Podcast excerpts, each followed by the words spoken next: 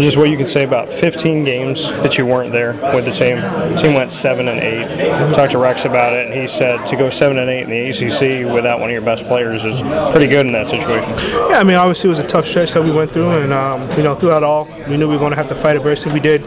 Um, nobody was hanging heads on each other. We took like men, we stayed together through it all. And you know, during those games, you know, we just asked each other just to empty the tank, you know, give it our all, and that's all you can ask for, you know, during that time period. And um, you know, that's, that's just what it is.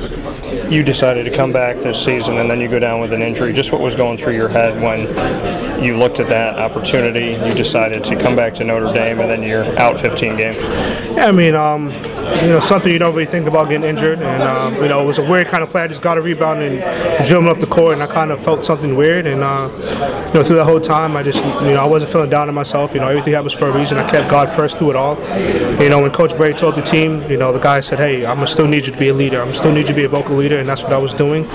Um, you know, using my game experience, you know, my knowledge and my competitiveness to my advantage to teach, you know, to help guys put them in a good situation to be successful in the floor. There's games this season where you know they say that Notre Dame's on the bubble. They say Syracuse on the bubble. You're able to get the win over Syracuse in the dome at the buzzer without you and without Matt Farrell. What did that say about your team? Yeah, it just shows who we are. It shows our character. So we, you know, we could, you know, we could play no matter who we have on the court, and um, we played hard that game. That's all you can ask. it was a great game. Me and Matt were watching the locker room going crazy, and um, you know, guys stepped up. Guys, you know, stepped up and played really well that game, and uh, just shows who we are. You know, shows our character. Bring me into your rehab process and just what was going through your mind, and if you try to speed it up a little bit, just I mean, to get back for those last couple games, to get back for this, just how your rehab was supposed to go, and if you kind of said to them, "Hey, listen, if we got to do this thing in a couple months, let's make it a month instead." Yeah, I mean, um, I was grinding every day in the training room, um, doing stem treatment. Um, you know, keep trying to do some calf exercises, and also lifting every day, upper body, to just keep that strength. And then um, that's when I was in the cast and with the crutches. And as soon as I got the cast off, started running a little bit, started doing a little bit of leg, you know, workouts. Um, you know, try to you know did some hurdles and did some agility workouts, and then um, just staying positive through it all. You know, that that was a tough time for me.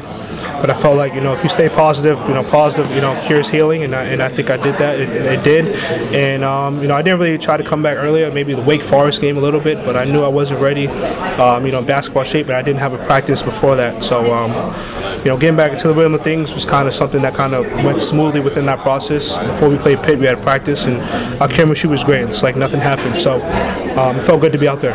And in closing, just what you can say about if your teammates took care of business while you were gone, just what you saw from them. Yeah, I mean they did. They played their hearts out every game. We grinded. Nobody was complaining. We all stepped up to the challenge. Nobody was doubting ourselves, and um, that's all you can ask for. You know, shows that we have men. Shows that we grind no matter who's on the court, and you know, shows that we have heart.